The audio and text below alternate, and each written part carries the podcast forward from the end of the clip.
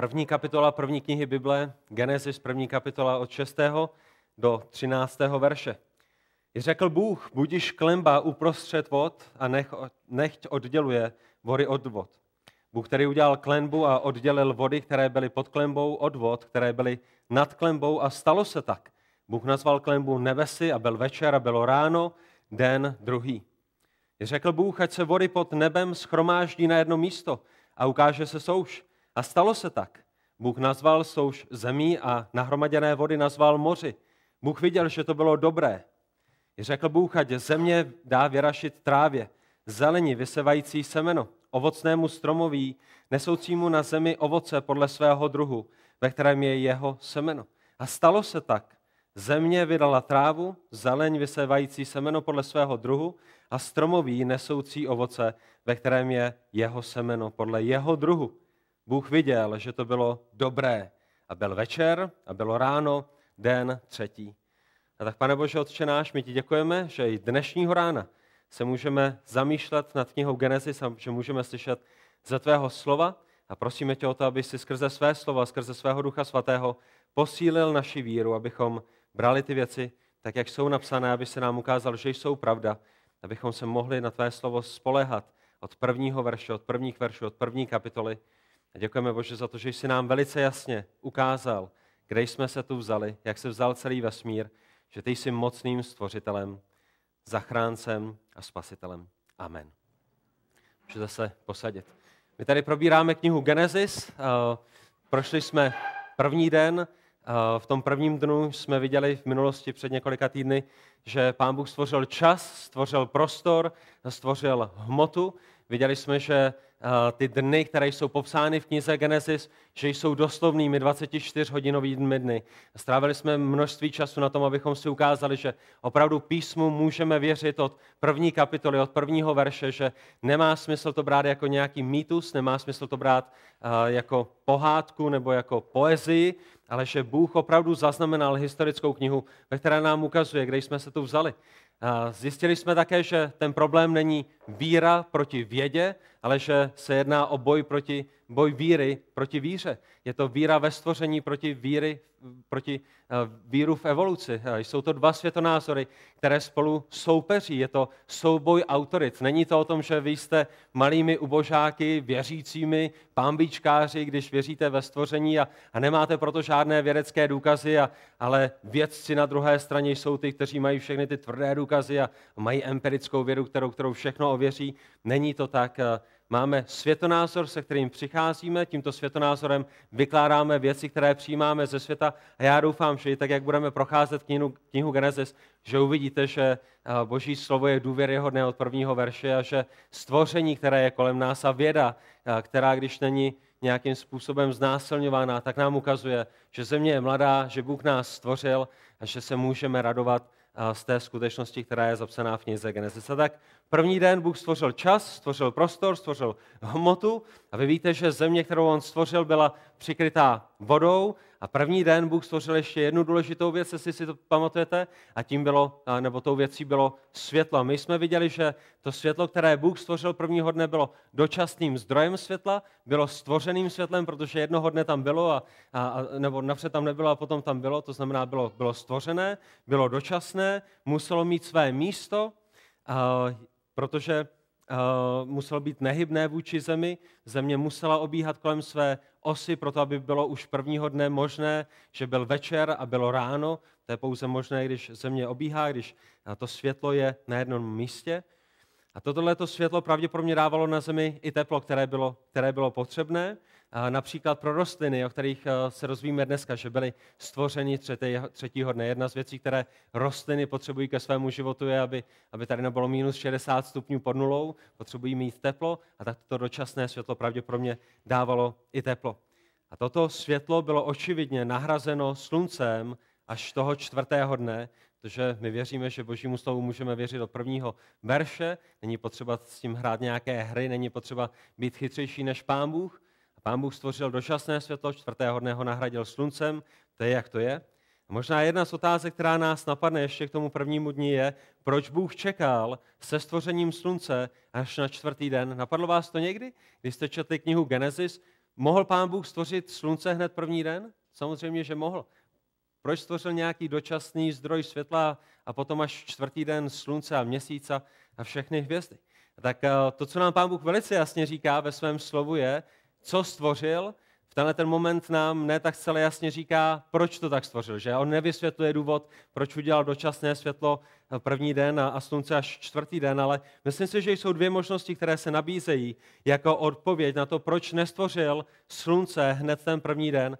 Ta první je možná, že pán Bůh chtěl naprosto jasně zdůraznit nadpřirozený původ života.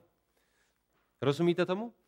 Pán Bůh možná chtěl naprosto jasně zdůraznit nad přirozený původ života a proto slunce stvořil až potom, co stvořil rostliny, co stvořil první formu života, aby celý svět, aby všichni lidé, aby všichni kolem, kteří to budou číst, aby jim bylo velice jasné, že zde nejsme kvůli slunci, ale jsme zde kvůli stvořiteli. Že ta moc není ve slunci, že ta moc není v nějakém nebeském tělese, ale že ta moc je v Bohu, který tvoří mocí svého slova. Život na zemi nemá svůj původ ve slunci, ani s ním není spojený, což je samozřejmě v rozporu s evoluční teorií. Není to tak? Protože evoluční teorie spekuluje, že slunce a další hvězdy přispěly ke vzniku těch prvotních forem života. A vidíte, jak boží moudrost potlačuje tu lidskou, když si dáte do kontrastu evoluci se stvořením? Lidé říkají, víte, my se domníváme, že život vznikl za pomoci slunce a všech těchto těch věcí. A pán Bůh se možná směje v nebesích a říká si, lidičky zlatý, slunce tam na začátku vůbec ani nebylo. Já jsem to všechno stvořil a, nepotřeboval jsem k tomu ani slunce. A, a to je to, co my uvidíme třetí hodné, rostliny, všechno, tak jak tady bratr měl, eh, jabka, eh, pomeranče, avokáda, vše, všechny tyhle ty úžasné věci Bůh stvořil ve své plné formě a nepotřeboval k tomu žádné, žádné slunce. A ten druhý možný důvod je, že Bůh mohl chtít nedat lidem důvod, aby právě slunce uctívali. Že když se podíváte do všech možných eh, náboženství světových, tak uvidíte, že se lidé klaní slunci. Ať už je to uprostřed džungle, ať už je to eh, v Egyptě, máte, máte nejrůznější bohy slunce a lidé se klaní slunci, protože si myslí, že je to právě Bůh slunce, který je stvořil, který je udělal, že je to slunce, to životodárné slunce, energii dávající slunce, které má podíl na jejich vzniku, ale Bůh ve svém slovu, slovu velice jasně zakazuje uctívání slunce, zakazuje uctívání měsíce, uctívání hvězd. A možná i to byl důvod, proč stvořil slunce až čtvrtý den, aby všichni lidé velice jasně viděli, je pouze jeden stvořitel, trojediný Bůh, Bůh Otec, Bůh Syn, Bůh Duch Svatý. Všechno ostatní je stvořením, kterému se neklaníme, které neuctíváme. A tak eh, to byl tedy první den, čas, prostor, hmota, světlo a máme před sebou druhý den. Když se společně se mnou podíváte do verše 6, 7 a 8, tak budeme číst následující. Řekl Bůh, budiš klemba uprostřed vod a nech odděluje vody od vod. Bůh který udělal klembu a oddělil vody, které byly pod klembou od vod, které byly nad klembou a stalo se tak. A Bůh nazval klembu nebesy a byl večer a bylo ráno, den druhý. Bůh nám znovu připomíná, byl večer, bylo ráno, byl den druhý, toto jsou 24-hodinové dny, není mezi nimi žádný, žádný prostor, žádné miliony let, je to jeden den za druhým bez žádné mezery. A ten text je zde velice jasný, že kdybyste se zeptali dětí, kdybyste se zeptali Davida nebo Bohouška, Aničky, Veroniky nebo kteréhokoliv dítěte, co to tady znamená, tak by vám pravděpodobně řekli doslova to stejné, co vám řeknu nyní já, že Bůh vzal část vody, která, kterou byla zahalená planeta Země, to je, to to, co nám Bůh řekl, stvořil zemi, ta země byla zahalená vodou a my nyní čteme, že Bůh bere část té vody a odděluje ji a posílá ji někam nahoru a vody, které zůstávají zde na zemi, jsou vody na zemi, jsou odděleny klembou a potom jsou nějaké vody nad, nad zemí. A to je to jediné, co Bůh udělal během druhého dne stvoření. Velice zajímavé. A otázka, která je s tím spojená, je, kam Bůh umístil vody, které jsou nad klembou, že? My rozumíme tomu, kde jsou ty vody, které jsou pod klembou, protože si půjdete zaplavat do Pacifického oceánu, tak to je součást těch vod, které zůstaly pod klembou. A za chviličku si ukážeme, že klemba, o které zde mluví pán Bůh, je, je atmosférou, ale kam se poděly vody, které jsou nad klembou. Když, byl, když byli astronauti na měsíci, pravděpodobně neproletěli nějakou vrstvou vody, že? Ne, ne, nebylo to o tom, že raketoplán, který se vrací z vesmíru, tak přilítne jak z nějaké myčky vyčištěný, protože ta voda tam pořád je a, a, a automaticky se omije. Kam Bůh umístil vody, které jsou nad klembou. A ta dobrá zpráva pro vás je, že máte kazatele, který hodně studuje a který to hodně zkoumal a který opravdu si vytáhl rukávy a investoval hodně času do toho, aby to zjistil, protože ho to zajímalo celý život a měl na to nějaký názor a chtěl se v tom názoru ujistit. Já mám pro vás naprosto jasnou odpověď toho dnešního rána, kam pán Bůh umístil ty vody. Je to trochu komplikované, budete potřebovat dávat pozor děti, když, když naladíte antény a, a vaši pozornost, tak, tak uh, věřím tomu, že to určitě pochopíte. Jste připraveni na, na tu odpověď, která bude velice jasná? Já nemám vůbec žádné tušení, kam pán Bůh umístil ty vody. Možná, pokud to nedávalo smysl, já to ještě jednou zopakuju pomalejc a pro ty, kdy si píšete poznámky. Váš kazatel nemá ani páru tušení o tom, co jsou ty vody nad klembou, případně kam je pán Bůh umístil. A boží slovo nám to neříká. On nám říká, že on je poslal nahoru, že ty vody tam jsou, nebo že tam byly, že měli nějaký účel, ale já mohu pouze spekulovat a můžeme přinést nejrůznější modely toho, co, co by to znamenalo. Ty modely jako kreacionisté potom můžeme ověřovat. Uh, modely jsou jednodušší na ověření s vodami, které jsou zde na Zemi, případně s fosíliemi, které jsou pod zemí, protože ty můžeme zkoumat, ale já opravdu nevidím žádné vody nad námi. A tak jedna z těch možností je, že ty vody, které pán Bůh oddělil, které pán Bůh poslal nahoru, nebyly vody v tom kapalném skupenství, ale, ale v plynném skupenství. Že, že pán Bůh udělal opar nad naší zemí, průhledný opar, který měl velice silnou vlhkost, kterou, kterým zavlažoval tuto zemi. A to je jedna z teorií, jeden z, jeden z kreačních modelů, který tam je, ale, ale má své díry. A my se ho nemůžeme držet zuby nechty, protože není inspirovaným modelem a to, co je inspirované, je boží slovo, které nám říká, že pán Bůh vyslal ty vody nahoru. A to je to, co my víme jistě, to, že tam dneska nejsou, nevíme, proč tam dnes nejsou, nevíme, jak vypadali, ale není to důvod pro to, abychom nevěřili božímu slovu ani v ten druhý den stvoření. Jiní kreacionisté přicházejí s tím, že možná pán Bůh vzal část opravdu té kapalné vody, která byla zde na tomto povrchu a vyslal ji až za hranice vesmíru. Proč by to pán Bůh dělal? Já netuším.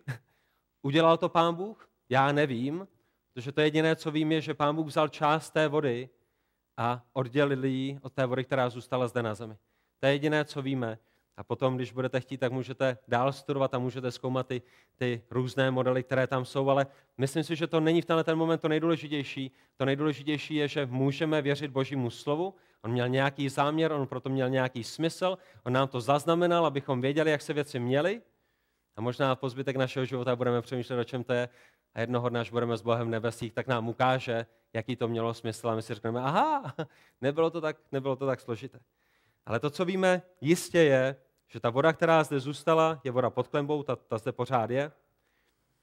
Také víme, že klemba, o které se zde píše, tak ta klemba, která oddělovala uh, tyto dvě vody, ať už plyn, tu, tu, tu vodu v tom plynném skupenství od vody v tom tekutém skupenství, takže je s největší pravděpodobností záznam stvoření atmosféry, tak jak ji zde máme. Že my vidíme Boha, který připravuje zem pro život. My víme, že, protože máme celou Genesis, tak víme, že finálním prvkem stvoření je člověk, muž a žena, kteří jsou stvořeni k božímu obrazu. A to, co vidíme v těch šesti kreačních dnech, v těch šesti stvořitelských dnech, je, že Bůh stvořil zemi a připravuje ji pro život. Tak rozumíme tomu, že pokud člověk má být na zemi a má být suchozemským člověkem, tak potřebujeme mít souš. Člověk potřebuje něco, co bude jíst, bude potřebovat rostliny. Člověk je stvořen Bohem k tomu, aby dýchal kyslík a tak Pán Bůh musí zajistit atmosféru předtím, než umístí člověka na zem. A tak v tenhle ten moment, když Bůh odděluje vody od vod, když přemýšlíme o všech těch věcech, které se tam dějí, o všech těch chemických a fyzikálních procesech, které jsou s tím spojeny, tak eh, je velice pravděpodobné, že v tenhle ten moment Bůh tvoří, tvoří atmosféru, která bude kompatibilní pro život, která bude mít životodárný kyslík, která bude mít všechny ty věci, které potřebuje. A ta atmosféra se bude skládat z troposféry, stratosféry, mezosféry, termosféry, exosféry a, a kdo ví, jaké další sféry, která tam někde nahoře je. Ale to je to, co Bůh tvoří a je to monumentální, je to úžasné, je to neviditelné, protože je to průzračné. Ta klemba, o které zde on, o které zde on eh, mluví. A ta skutečnost, že nejsme přesně schopni definovat vody, které jsou nad klembou, nic nemění na tom, že Bůh stvořil tuto klembu, že Bůh stvořil atmosféru a že Bůh nyní má prostor, ve kterém zvířata a lidé budou schopni dýchat a budou schopni fungovat. A všimněte si, že božím plánem pro život na zemi nebyl vodní svět, a před mnoha, mnoha lety byl, byl jeden film, jmenoval se Vodní svět a, a celá země po nějaké katastrofě byla zahlena do vody.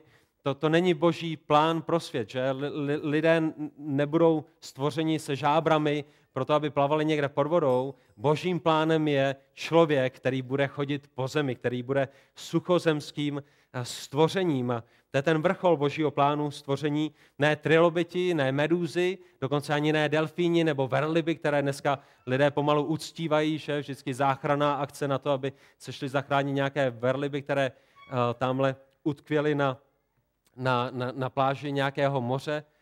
A lidi pomalu milují verliby a delfíny víc než, než, než lidi. Že? Tam, kde vynakládají miliony peněz na to, aby zachránili verliby, tak tam na druhé straně jsou plné kliniky žen, které zabíjí děti, které jsou v jejich lůně a, a nikdo ani nemrkne okem. Ale tím vrcholem božího stvoření nemají být verliby, nemají být ryby, ale, ale člověk. Tak země nemá zůstat zahalená vodou. A možná i proto ten druhý den nezmiňuje, že to, co Bůh druhý den udělal, bylo dobré. Všimli jste si toho? To, že Bůh první den zmínil, že to, co udělal, bylo dobré, třetí den zmíní, že to bylo dobré, čtvrtý den zmíní, že to bylo do, dobré, ale, ale druhý den nezmiňuje, že to, co udělal, bylo dobré, protože možná ten druhý den je spojený s tím třetím dnem a ta voda musí být odstraněna, musí být přivedena na světlo světa souš, proto aby lidé po ní mohli chodit. A tak eh, my uvidíme, že to bylo dobré opět až v desátém verši, ale ne u toho druhého dne. A tak to je přesně to, co čteme v dalších verších, když přijde na třetí den stvoření. Devátý a desátý verš. Je řekl Bůh, ať se vody pod nebesy schromáždí na jedno místo a ukáže se souš. A víte co? Stalo se tak. Bylo tak. Bůh nazval souš zemí a na schromážděné vody nazval moři. Bůh viděl, že to bylo dobré. A taky toho třetího dne my vidíme, že evoluční teorie je naprosto neslučitelná s písmem. Víte, jak to vím? Protože evoluční, evoluční teorie říká, že napřed byla země, na které v podstatě nebyla žádná voda. Boží slovo nám říká, že voda byla celá zahalená, že, že planeta byla celá zahalená ve vodě, a až teprve potom Bůh dal být souši. A tak vidíte, jak evoluce je krok za krokem v tvrdé opozici, v tvrdém rebelství vůči Pánu Bohu. Cokoliv pán Bůh řekne, že je dobré, evoluce říká, že je špatné. A není to jenom o tom, jak vznikl život, je to o manželství, je to eh, o naší hodnotě, o, hodnotách lidského života, o zákonech, o, o morálce, o všech dalších věcech, které jsou s tím spojeny.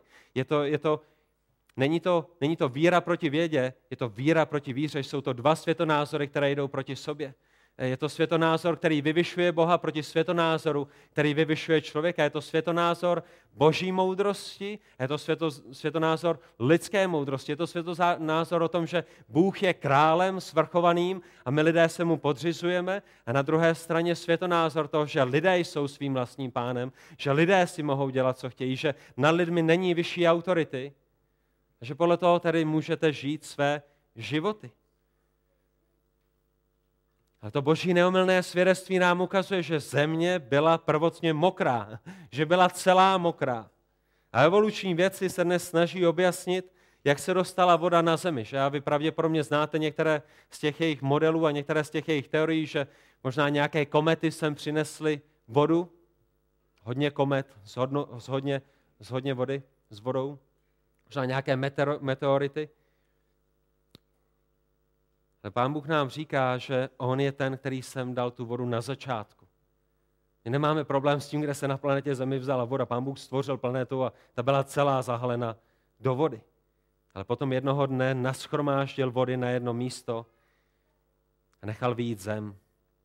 Tak dokážete si představit tu ohromnou energii toho třetího dne, to, co se odehrává, když celou tuhleto ohromnou planetu máte zahalenou ve vodě a Bůh jedním slovem přikáže, pravděpodobně zemětřesení, pravděpodobně otřesy, pravděpodobně množství tepla, pravděpodobně věci, které jsou pro nás nepředstavitelné, které se začaly dít, tak jak se země začala otřásat, proto aby, aby oceánům byl vyměřen jejich prostor a jejich hranice a souš, aby, aby vyšla, aby spatřila světlo světa, ty chemické a fyzikální a všechny ostatní procesy a přivádí souš. A tahle ta souš na začátku, pravděpodobně i tak, jak nám naznačuje text v Genesis, a tady bude první obrázek, já pro vás dneska mám nějaké obrázky, nejsou dokonalé, ale, ale možná vám pomohou udržet pozornost a jenom si spojit některé věci. Tahle ta souš byla tím prvotním superkontinentem a vy víte, že i evolucionisté nemají problém se s tím prvotním superkontinentem, který oni nazývají Pangeou, a tak pravděpodobně to je to, co se zde dělo. Pán Bůh dal víc souši, ta souš byla na jednom místě a samozřejmě evoluční teorie nás potom bude učit, že to trvalo zhruba 220 milionů let, než, než se ty kontinenty rozjeli do toho momentu, ve kterém my máme nyní protože měříme pohyb kontinentu dnešního dne, předpokládáme, že vždycky měli stejnou rychlost, no a tak tím pádem si spočítáme, že to trvalo zhruba 220 milionů let, ale já se strašně těším na to, že až budeme v příštích kapitolách Genesis a budeme mluvit o celosvětové potopě, kdy Bůh bude trestat celou tu zemi, celý ten, prapupu, pra, uh, uh, ten superkontinent, který tam byl na začátku, uh, naprostou potopou, celosvětovou potopou, takže to je právě ten moment, při kterém došlo k rozdělení. Nebylo potřeba milionů let, bylo jenom potřeba ohromné katastrofy, která je nepředstavitelná, která je naprosto nezměřitelná v tom našem pojetí, když Bůh opět zahalil celou zemi pod vodu, kde došlo k rozdělení kontinentů. A není to o tom, že kontinenty se vždycky vzdalovaly stejnou rychlostí. Ne, pokud zde byla celosvětová potopa, která je rozdělila, tak dneska jenom vidíme to, to dojíždění které bylo na začátku daleko rychlejší. Ale o tom budeme mluvit až za několik týdnů. Nepotřebujeme hodně času, potřebujeme jenom hodně vody a hodně velkou katastrofu, která tohleto způsobí. Nicméně tenhle ten superkontinent byl stvořen Bohem právě třetí den. Bůh zavelel a vody se schromáždily na jedno místo. Bůh zavelel opět a ukázala se souš a souš nazval zemí, vody nazval moři a Bůh viděl, že to bylo dobré. Bylo to dobré, protože nyní máme prostor, po kterém budou, budou lidé chodit, na kterém budou růst rostliny. A Bůh má zajímavý vzkaz všem, kteří chtějí pochybovat o jeho svědectví, že? Ten vzkaz je zaznamenán v knize Job. A kniha Job je velice jedinečná, protože v ní vidíme záznam člověka, který, který hovoří s Bohem. Stalo se něco v jeho životě, prochází velikými těžkostmi, velikými utrpeními a ptá se Pána Boha a komunikuje s Pánem Bohem a, a, a mluví se svými přáteli a, a, a, a do určitého bodu Pán Bůh nechává Joba, aby se ptal. Je, je, je v pořádku pro křesťany, aby se ptali otázky. Je v pořádku pro křesťany, aby se ptali, jak jsme se zde vzdali, jak, jak je možné, že kontinenty jsou tam, kde jsou, jak se dostali zvířata na tenhle kontinent, a co, co Noemova archa, co, co světlo z, z, z planet a, a sluncí, které jsou vzdáleny mnoha, mnoha a miliony světelných let daleko. Je, je v pořádku, abychom se ptali, je v pořádku, abychom hledali odpovědi, ale potřebujeme si uvědomit, že přijde bod, ve kterém Pán Bůh nemá povinnost nám dávat odpovědi a ve kterém je potřeba si uvědomit, že my jsme těmi, kteří se učí. Pán Bůh je tím, který oznamuje. Pán Bůh je tou autoritou, která říká, jak se věci mají. My jsme ti, kteří se na něj potřebujeme spoléhat. Tak Pán Bůh dává odpovědi. Dává nám odpovědi ve svém slovu, dává nám odpovědi skrze víru, dává nám odpovědi ve svém stvoření a, a ukazuje nám, jak všechny tyhle ty věci jdou dohromady, ale pokud lidé znovu a znovu a znovu obvinují Pána Boha ze lži, že to, co napsal, vlastně není pravda, a že věci se mají jinak a že my jako lidé jsme moudřejšími, Tady je vzkaz, který pán Bůh dává v Jobovi ve 38. kapitole ve 4. až 6. verši. Kde jsi byl, když jsem zakládal zemi? Kde jste byli, když tato země byla stvořena? Vy všichni, kteří si myslíte, že to víte lépe než hospodin stvořitel. A pán Bůh říká Jobovi, můžeš mi připomenout, kde jsi byl, protože já si nepamatuji na to, že bych tě tam viděl. Víš, byla tam jedna osoba, která tvořila, ale ty jsi to nebyl, Jobe. Ty máš všechny tyhle ty otázky, já jsem ochoten odpovídat, já jsem ochoten s tebou o těch věcech mluvit, ale na konci dne ta otázka je, kde jsi byl, když já jsem tvořil zemi. A opravdu si myslíš, že já jako Bůh budu jednat podle tvého svědectví, podle tvé omezené mysli? Že se budu muset podřídit tvým omezeným teoriím, které se mění z roku na rok, z měsíce na měsíc? Jobe, kde jsi byl, když já jsem zakládal zemi? Pověz mi, pokud víš něco rozumného. Já, já poslouchám, já mám uši otevřené. Kdo určil rozměry země? Ty nebo já? A nebo kdo nad ní roztáhl měřící šňůru? Ty jsi tam byl a měřil jí? Protože já si nepamatuju, že bych tě tam někde viděl. Do čeho byly zapuštěny její podpěry, nebo kdo, by, nebo kdo založil její rohový kámen? Jobe, já poslouchám. Prosím tě, mluv. Prosím tě, pouč mě. Řekni mi, jestli víš něco, co já nevím. A tak na konci dne, přátelé, je to problém autority, je to problém pokory, je to problém píchy, není to problém vědy vůči víře. Pán Bůh nám ukazuje věci, Pán Bůh nám dává velice jasné svědectví, ale my si potřebujeme také uvědomit, že je to On, který stvořil. Je to On, který nám dal svědectví. My mu potřebujeme věřit a my se na ně potřebujeme spoléhat. A ta 38. kapitola je velice zajímavá, protože pán Bůh tam těch otázek má daleko více. Já jsem měl veliké pokušení číst tu 38. kapitolu celou, protože je to opravdu, je to opravdu pokorné, pokořující, když přemýšlíme o tom, co všechno pán Bůh dělá. Když mluví o tom Jobe, kdo, kdo sytí laně, kdo sytí jeleny, kdo sytí srnky, kdo dává hnízda ptákům. Ty, ty jsi tam byl včera večer, aby si je nasytil? Nepamatuju si, že by to byl tvůj popis práce, protože to je moje práce. A pán Bůh je úplně na jiné úrovni, než jsme my. A tak to je férová nabídka, která nám připomíná, kdo jsme my a kdo je on. My vidíme, že je zde tady tento superkontinent, který je obklopen vodou, ale ani tento superkontinent není konečnou stanicí. Souš neměla zůstat prázdná, že? Neměla zde být uh, taková ta měsíční krajina, jaký dnes vidíme na měsíci, jenom krásné kameny a, a prach a, a štěrk a tyhle ty věci. Ne, má zde být něco, něco dalšího. Bůh chtěl, aby na zemi byly rostliny, aby, aby na zemi byl život. A tak ta otázka, která je zde spojená, je velice vzrušující otázkou, protože v tenhle ten moment pán Bůh dává první, my bychom řekli, formu života na tuto zem. A tak ta otázka, která je s tím spojená, je, kde se vzal život na zemi. A to je otázka, která je noční můrou pro evolucionisty, protože nemají odpověď na to, jak se z neživého stalo živé. Ta odpověď tam není. A když budete dobře poslouchat a budete dobře zkoumat a budete dobře studovat, tak není odpověď na to, jak se z neživého stalo živé. Tady je odpověď doktora Michaela Ruse, který má PhD, který je filozofem vědy ve specializaci v biologické filozofii a je autorem mnoha knih. Otázka pro něj v rozhovoru. Jak jsme se dostali z anorganického světa ke světu buňky? Jinak řečeno od neživého k živému. Jeho odpověď. Jednou z populárních teorií je, že to mohlo začít na povrchu krystalu. Molekuly navázané na povrch krystalů se formovaly a byly čím dál víc složitější. Samozřejmě ta krásná věc na krystalech je, že tu a tam dojde k chybě, že dojde k nějaké mutaci, což otvírá cestu přirozenému výběru. Otázka, ale v jednu chvíli tam život nebyl a pak tam život byl. Jak se to stalo? Odpověď. Vždyť jsem vám to právě řekl. Nevidím žádný důvod, proč by to nemohlo jít od jednoduché stavby ke stále složitější a stále složitější stavbě. Otázka.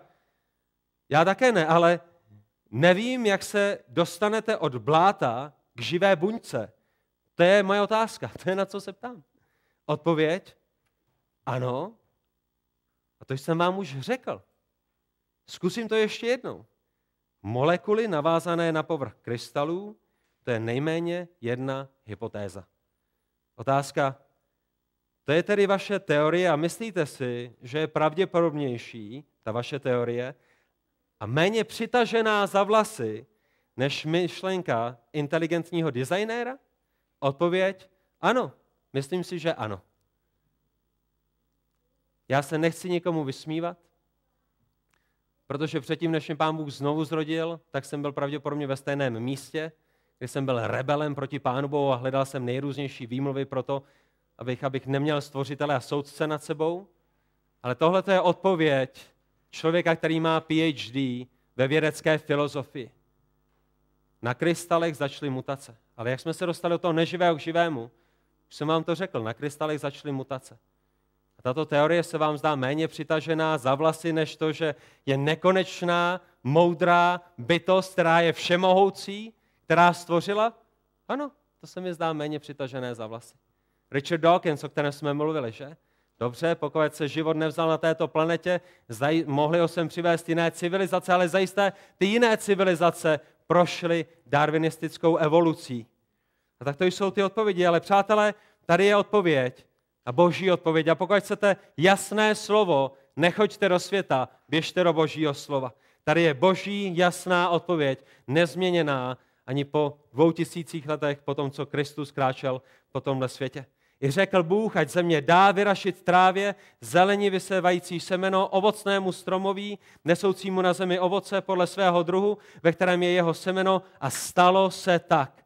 Země vylela trávu, zeleň vysévající semeno podle svého druhu a stromový nesoucí ovoce, ve kterém je jeho semeno podle jeho druhu. Bůh viděl, že to bylo dobré a byl večer a bylo ráno, den třetí. To je, kde se vzal první život na této na této planetě, bylo to třetí den, bylo to v jeden moment a Bůh tomu nepotřeboval miliony let a nepotřeboval zač- začínat nějaké neživé, neživé formě a potom pokračovat nějaké živé. Ne miliony let, ne od nejnižších forem, ne od nějaké houby nebo, nebo plísně až k růžím a tulipánům, ale všechny rostliny v jeden den, tak jak je máte kolem sebe. Dokážete si to představit? Kdo z vás máte zahrádku doma? Martin je velký zahrádkář, Jup je velký zahrádkář.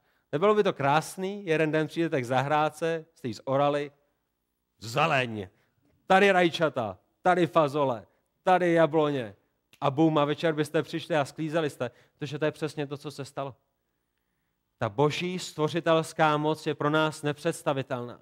Bůh neměl žádná semínka, Bůh nechodil kolem a, nesázel a nezalíval. Bůh, Bůh ani nezasadil nějakou prvotní bakterii a potom nečekal miliardy let, než, než ta bakterie se vyevolvovala.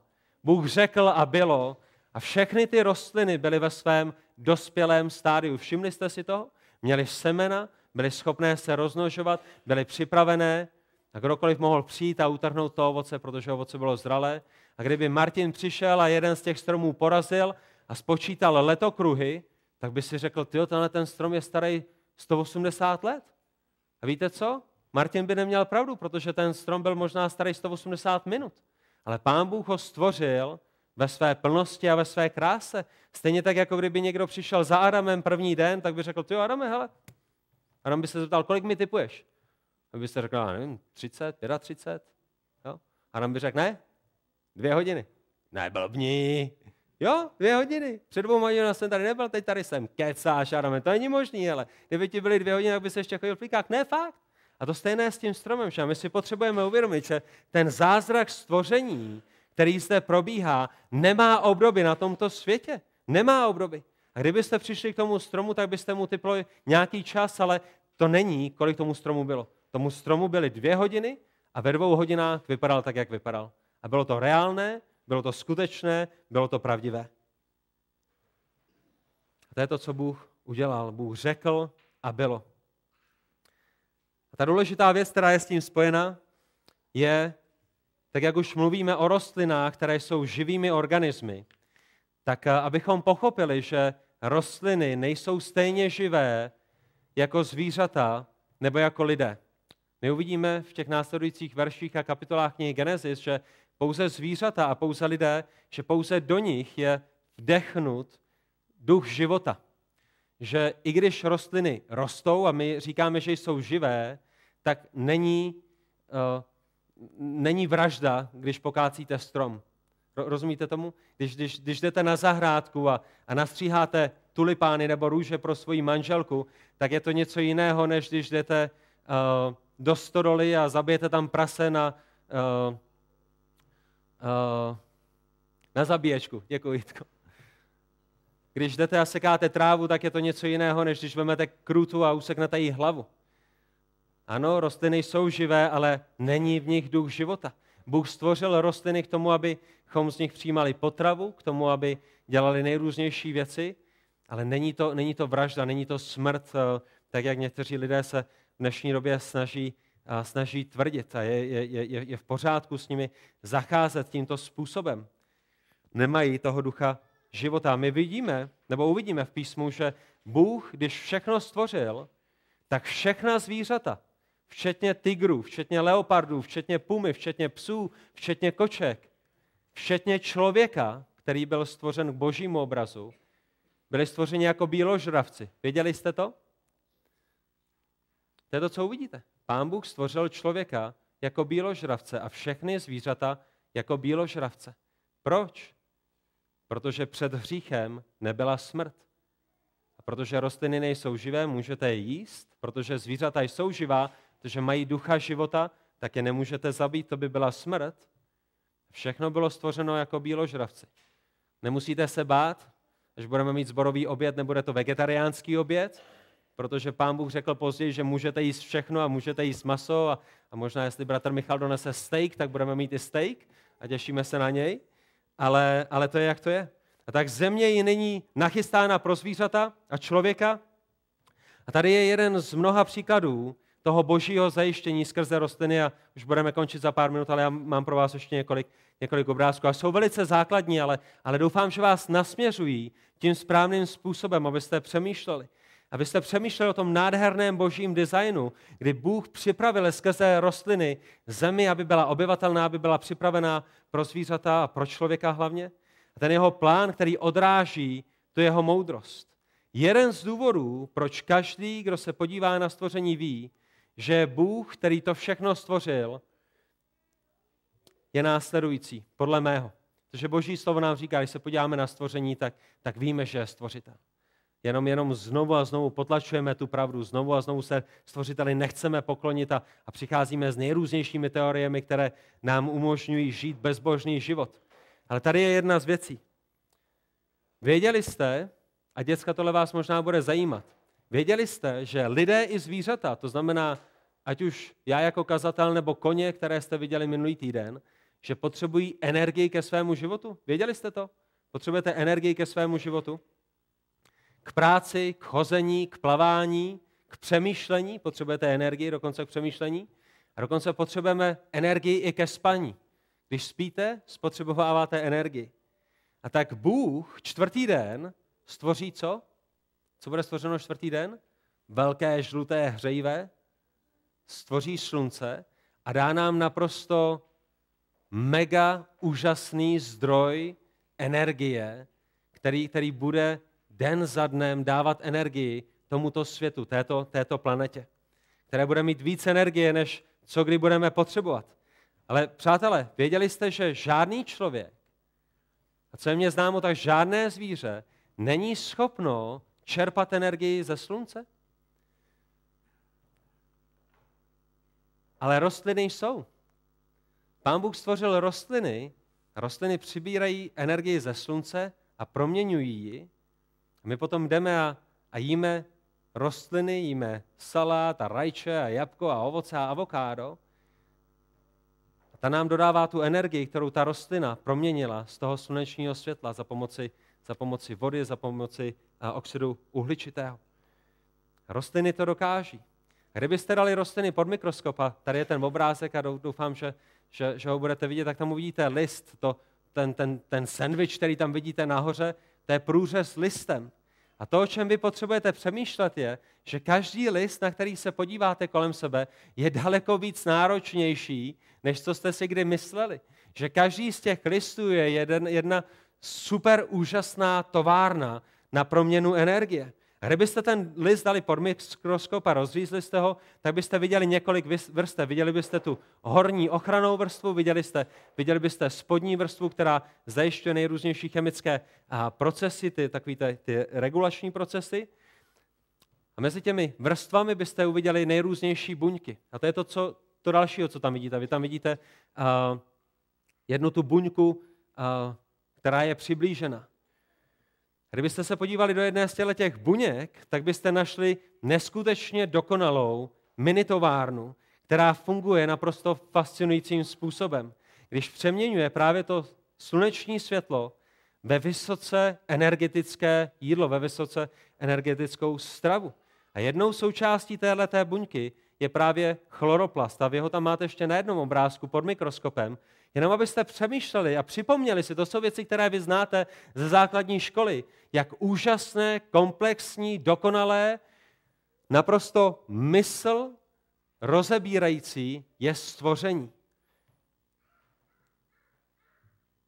Tenhle ten chloroplast jsou takové štosy, které tam máte, které, které vypadají takto, které jsou navrženy tak, aby, aby měly maximální prostor pro potřebnou fotosyntézu. A vy určitě víte, co je fotosyntéza.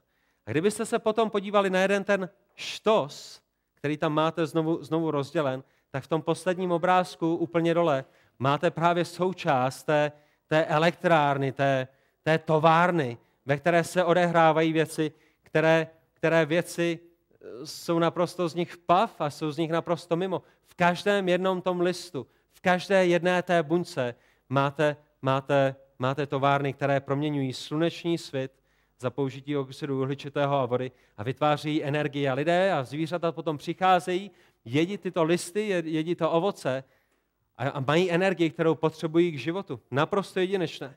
A tyhle ty věci se nedocílily miliardami let a nedocílily se ani náhodou. Náhoda ani miliardy let nemají vůbec žádnou moc. To je jenom spousta času, který je pouze pořád jenom časem.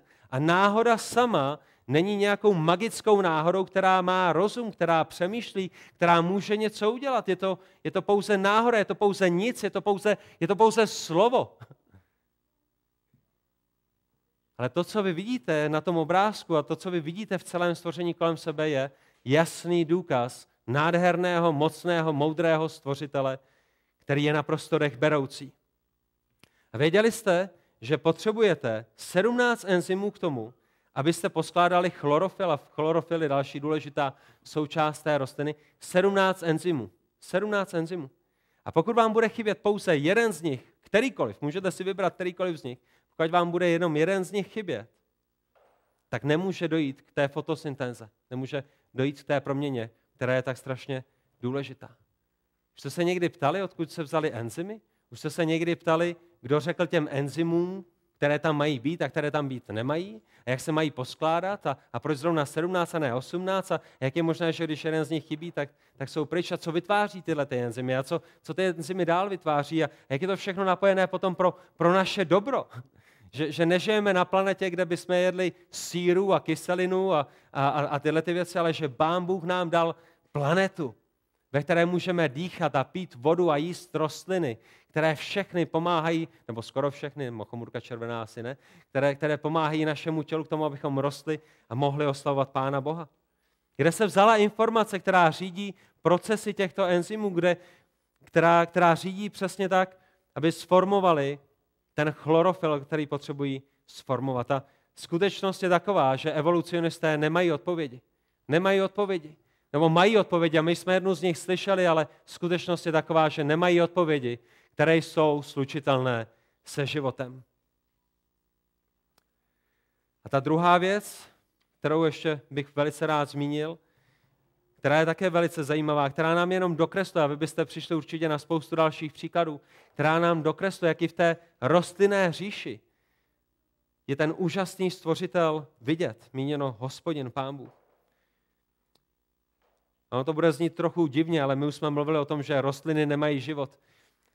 Věděli jste, že rostliny, nebo stromy, abych měl říct, abych byl přesnější, mezi sebou komunikují?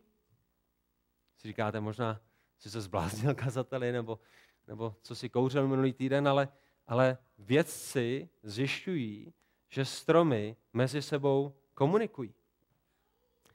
A jeden z těch příkladů jsou například experimenty, které probíhají v africké savaně a které, které o, tom, o tom svědčí. V africké savaně rostou stromy, které, kterým se říká trnovník nebo, nebo akát, akácie. A vy určitě jste někdy viděli obrázek žirafy, jak, jak je natažená někde na ten strom té, té akácie, jak ráda jí ty listy. A samozřejmě některé ty stromy už jsou všechny ožrané ze spora a, a ona už se nemůže dostat k těm, k těm horním, ale, ale to, co je velice zajímavé, tady na té akácii je, že když přijde žirafa a začne jí okusovat to její listí, tak ten strom rozpozná. Ten strom není živý, není, ne, není zde nějaká matka příroda, na kterou jsou napojeny všechny stromy. Rozumíme si, je to, je, to, je to neživé, ale je to boží stvoření, které je dokonale skonstruované. Tak ten strom sám začne produkovat chemikálii, která změní chuť listů k tomu, aby žirafa nespotřebovala celý ten strom během několika hodin. To je docela dobré, ne? Možná by se nám to hodilo doma v kuchyni, že dáme dětem jídlo a, a ono za chvilku změní své chemické složení, aby jim začalo víc chutnat nebo, nebo méně chutnat. A to je přesně to, co dělá ta akácie. A ta druhá věc, kterou ta akácie dělá, je, že když, když začne být ožírána žirafami, tak začne produkovat plyn a tento plyn ostatní akácie, které jsou kolem, rozpoznají a začnou měnit chuť těch svých listů nějakým chemickým procesem, protože když ty žirafy k ním dojdou, tak už jim nebudou chutnat. Není, to zajímavé? A vy mi řekněte, kde se to v těch akácích vzalo. Nebo napřed mi řekněte, kde se vzali ty akácie. Napřed mi řekněte, kde se z neživého stalo živé. A potom mi řekněte, kdo ty akácie naučil, aby měli takovýto obraný mechanismus. Náhoda? Ten další příklad, který vám chci zmínit, je, možná jste to věděli, ale jílmy a některé borovice reagují na nenažraný hmyz následujícím způsobem. Taky velice sofistikované a ta otázka je, kdo je ta naučil. Vy určitě víte, že někdy je problém s tím, že hmyz napadá stromy a že jsou z toho potom veliké pohromy, ale právě jílmy nebo některé druhy borovic, tak dokáží analyzovat sliny toho hmyzu. Když ten hmyz přijede a začne na nich parazitovat a jíst je, tak ten strom si to uvědomí těmi chemickými procesy, které tam jsou. Dokáží analyzovat ty, ty sliny, které ten hmyz produkuje a dokáží je reprodukovat. A tím, že ten strom ho začne reprodukovat ve velikém množství, tak to přiláká predátory toho hmyzu, kteří tomu stromu pomůžou tím, že začnou pojídat ten hmyz, na který ty predátoři by nepřišli, protože ho dostatečně necítili, ale že ten strom začal produkovat chemikálii, která je stejná jako jako, jako ty sliny toho hmyzu, tak najednou tomu stromu je pomůženo. Kde se to naučil? Jak, jak, jak na to přišel? A věci také zjistili, že v některých případech dospělé stromy pomáhají mladým stromům, které nemají dostatek světla. To znamená, už jste někdy byli v lese a vy víte, že stromy potřebují světlo, aby mohly přijímat energii za slunce, tak dospělé stromy pomáhají mladým stromům skrze kořeny, tím, že jim posílají potřebné živiny, protože rozpoznávají, že ten mladý strom nemá dostatek světla. Nejsou živé, nepřemýšlí, není to vražda, když je budete zabít, a nejsou na stejné úrovni jako zvířata, nejsou na stejné úrovni jako člověk, ale Pán Bůh je naprogramoval a stvořil se vší jejich chemií, se všemi jejich DNA, se všemi jejich enzymy a všemi těmi ostatními věcmi, které tam jsou, tak, aby mohli růst, aby mohli žít, aby si mohli pomáhat, aby se mohli chránit, aby se mohli bránit to je jedinečné svědectví o stvořiteli, který je stvořil. Proč to zmiňuji? Proč vám ukazuji tady nějaké obrázky ze základní školy, o kterých jste určitě věděli více než já? Proto, abyste šli ke stromům a začali je objímat? To určitě ne. Ale proto, protože jsme schopni jít na zahradu a podívat se na zelené listy a, a utrhnout je a hodit je a, a vůbec nepřemýšlet o tom, jak, jak komplexním stvořením jsou. A vůbec si neuvědomujeme, co všechno se v nich odehrává. V každém listu, v každém stéblu trávy, jak, jak ohromné procesy se tam odehrávají, jak úžasně naprogramované jsou.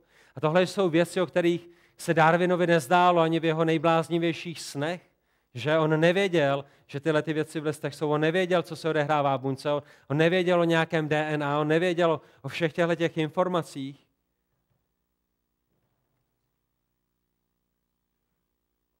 A ten jediný důvod, proč jeho teorie je stále při životě, není kvůli důkazům, ale jednoduše proto, že lidé strašně moc nenávidí stvořitele, který je stvořil. A protože se mu nechtějí podřídit a protože si chtějí zůstat ve svých říších a jít svojí vlastní cestou. A tak my čteme v Božím slově, že všechno je stvořeno ke Kristově slávě. Římanům 11. kapitola 36. verš. Vždyť z něho a skrze něho a pro něho jsou všechny věci, jemu buď sláva na věky.